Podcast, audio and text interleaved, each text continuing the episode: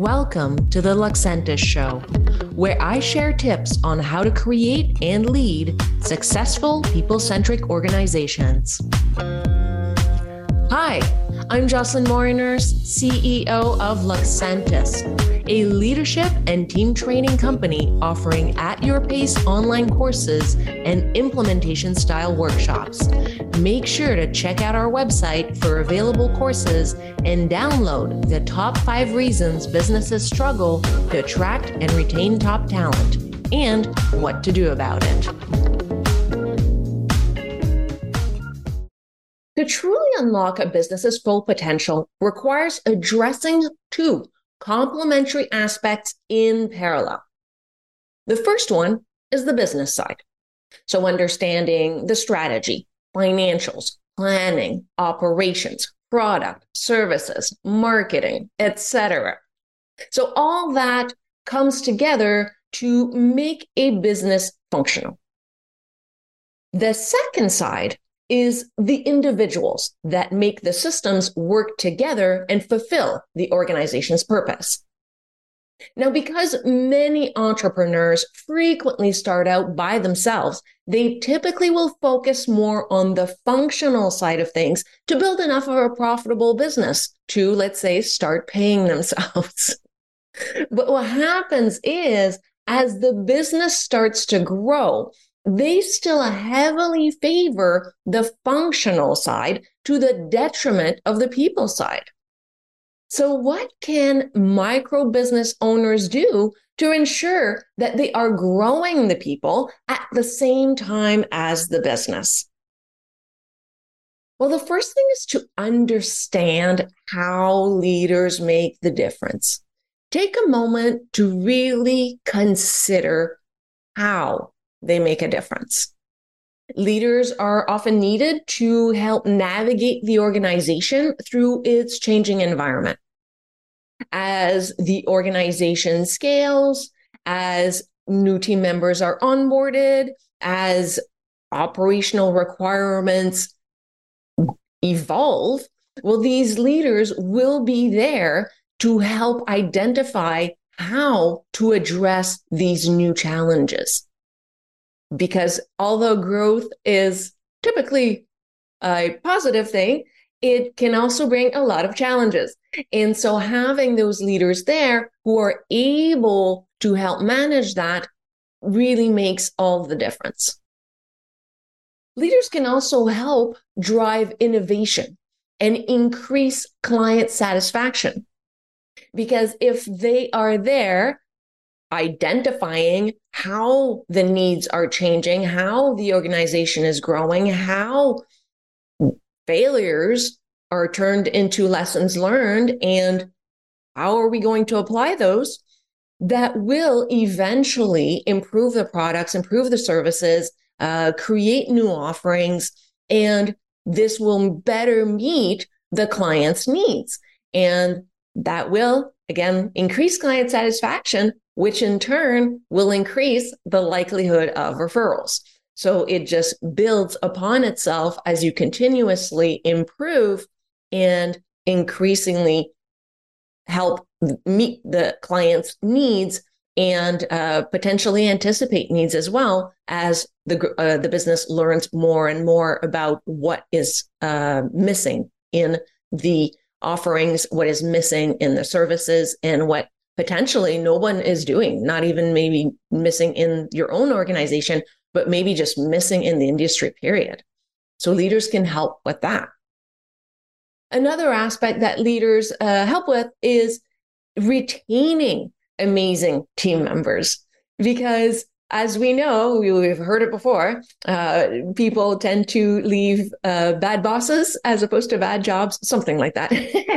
uh, so there is that saying, and it's it's very true. There are a lot of amazing team members who, due to the way they are be- being treated or how the culture is, they will move on. And, and if you have really great leaders within your organization, then there's actually a higher likelihood that you will be retaining these team members. I'm not saying that no team member will ever leave, even if you have the best leader ever. There are many, many other reasons why team members choose to leave, but the experience might be very different and potentially them even recommending your organization. And so leaders can help retain these amazing team members. And keep in mind, turnover is costly. So investing in your leaders will actually decrease your turnover costs. Another way that new leader development or leader development is key to the organization is, as I mentioned earlier, as the business grows, then there comes a need to learn to delegate and train. And you might be like, oh, I know how to delegate. I just give everybody else my work. No, that's not delegating. delegating is more than just passing on a task. We have to take the time to explain what it is, train how to do it, support them as they ramp up and become proficient at doing the task. So, in true delegation, actually involves also checking in. How are they doing with the task? How are they feeling? And making sure that they are supported, properly supported, so that they can perform the task in a way that will be actually an asset to the organization as opposed to a detriment to the organization in that if they they do a task but they haven't really learned how to do it properly then there could be all kinds of mistakes happening and they're not always perceptible until it's too late. So learning to delegate is also training the person on how do they do it on how to do it and explaining why it's done and the context of it and the more that they understand, the better they can perform. Because if they have the full picture of how this task fits in, how it impacts the organization, how it is essential to this machine, I'm going to call it, then the better they can adapt, modify, tweak, and improve how the task is done itself. So, really taking the time to explain that is important when it comes to training, it is really essential to ensure that they have the skills necessary to make effective decisions.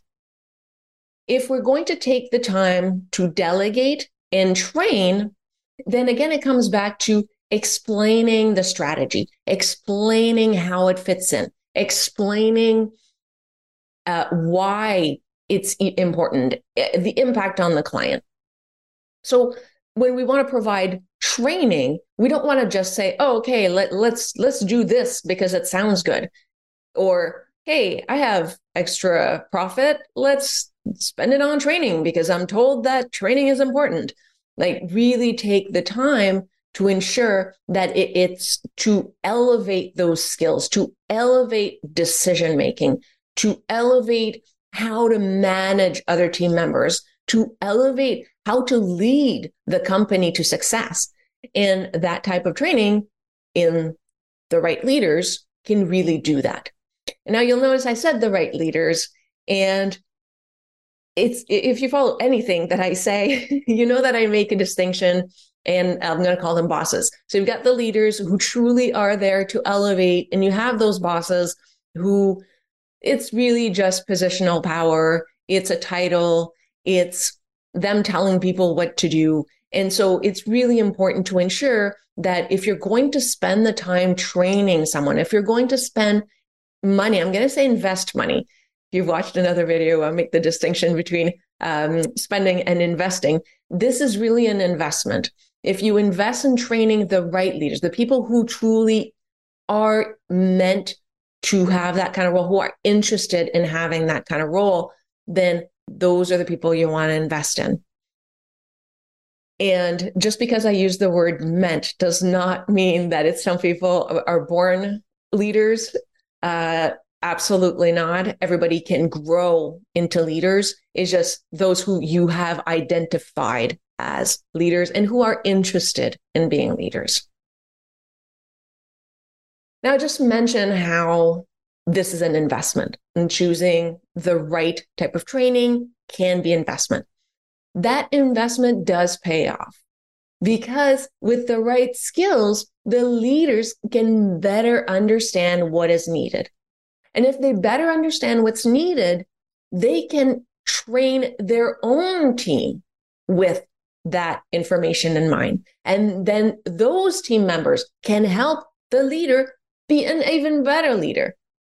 And so there's kind of this, I'm going to call it paying it forward thing that happens that that effect of you train this one person do it properly they will train the others and then they will do their job even better because they also understand things better and all of this really comes down to wanting them helping them supporting them to make better informed decisions the better they understand this, the more likely they are to make sound choices that positively impact the organization. Now, at this point, you might be saying, yeah, okay, this all sounds great. I'm convinced, but we just don't have the money. And I get that. Absolutely. And I'm just saying, like, if, if obviously we've talked about how important it is if cost is truly, truly an issue, look at other ways to make it happen. Maybe, for example, you could have a, an internal business book club where everybody reads the same book and you come together at lunch or something and discuss what you learned and how you would apply it to the organization or not. That could be a great way to see how others interpret the same written word, how others interpreted uh, pieces of advice, and how various people see it applying to the organization or not. So that is just one simple, pretty low cost way of training the team. And that could be a, an opportunity as well to say, okay, I see it this it applying this way because and then this ties into our long-term plan that kind of thing. So it just opens up those potential conversations. And if uh, that's not an issue, uh, maybe it's a question of exchanging services. Maybe there's another organization similarly sized who is going through very similar challenges who would be happy to exchange services with you. And then the two of you could complement each other and just train each other's teams. So that could be uh, an option as well. So obviously, I've been focusing a lot on training the leaders and how that was key to the organization.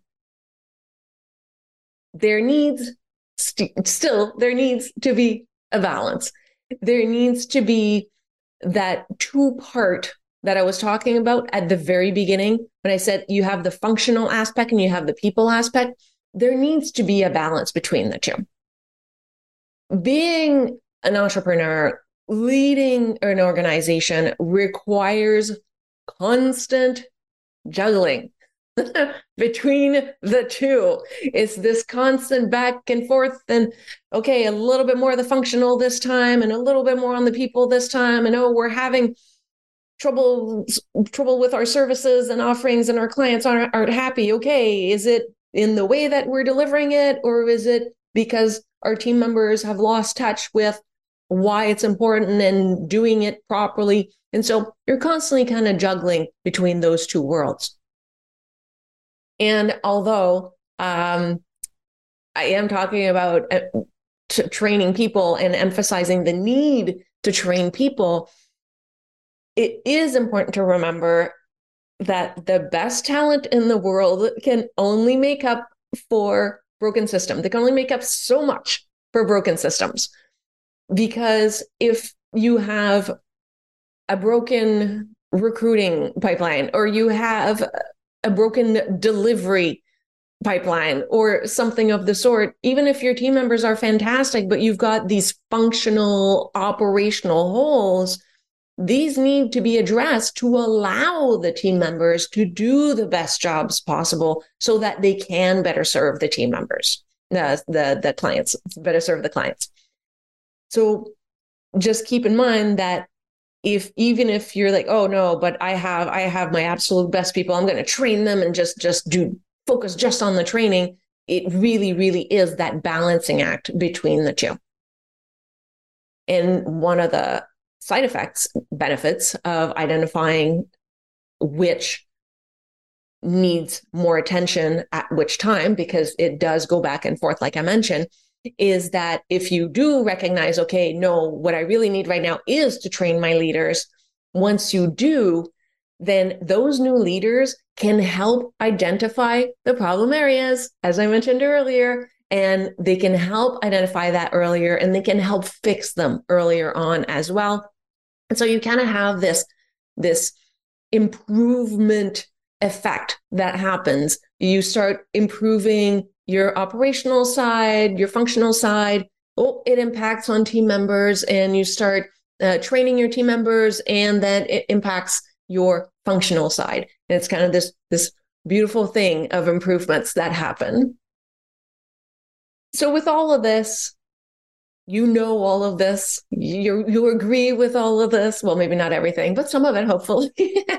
uh, the one of the most essential, I would say, part of of this new leader development and why it's important to train team members you have to start with the mindset. That's really where it all begins. Because you might be here going oh well uh, how do i identify one or the other? It, that will reveal itself but just start with that mindset.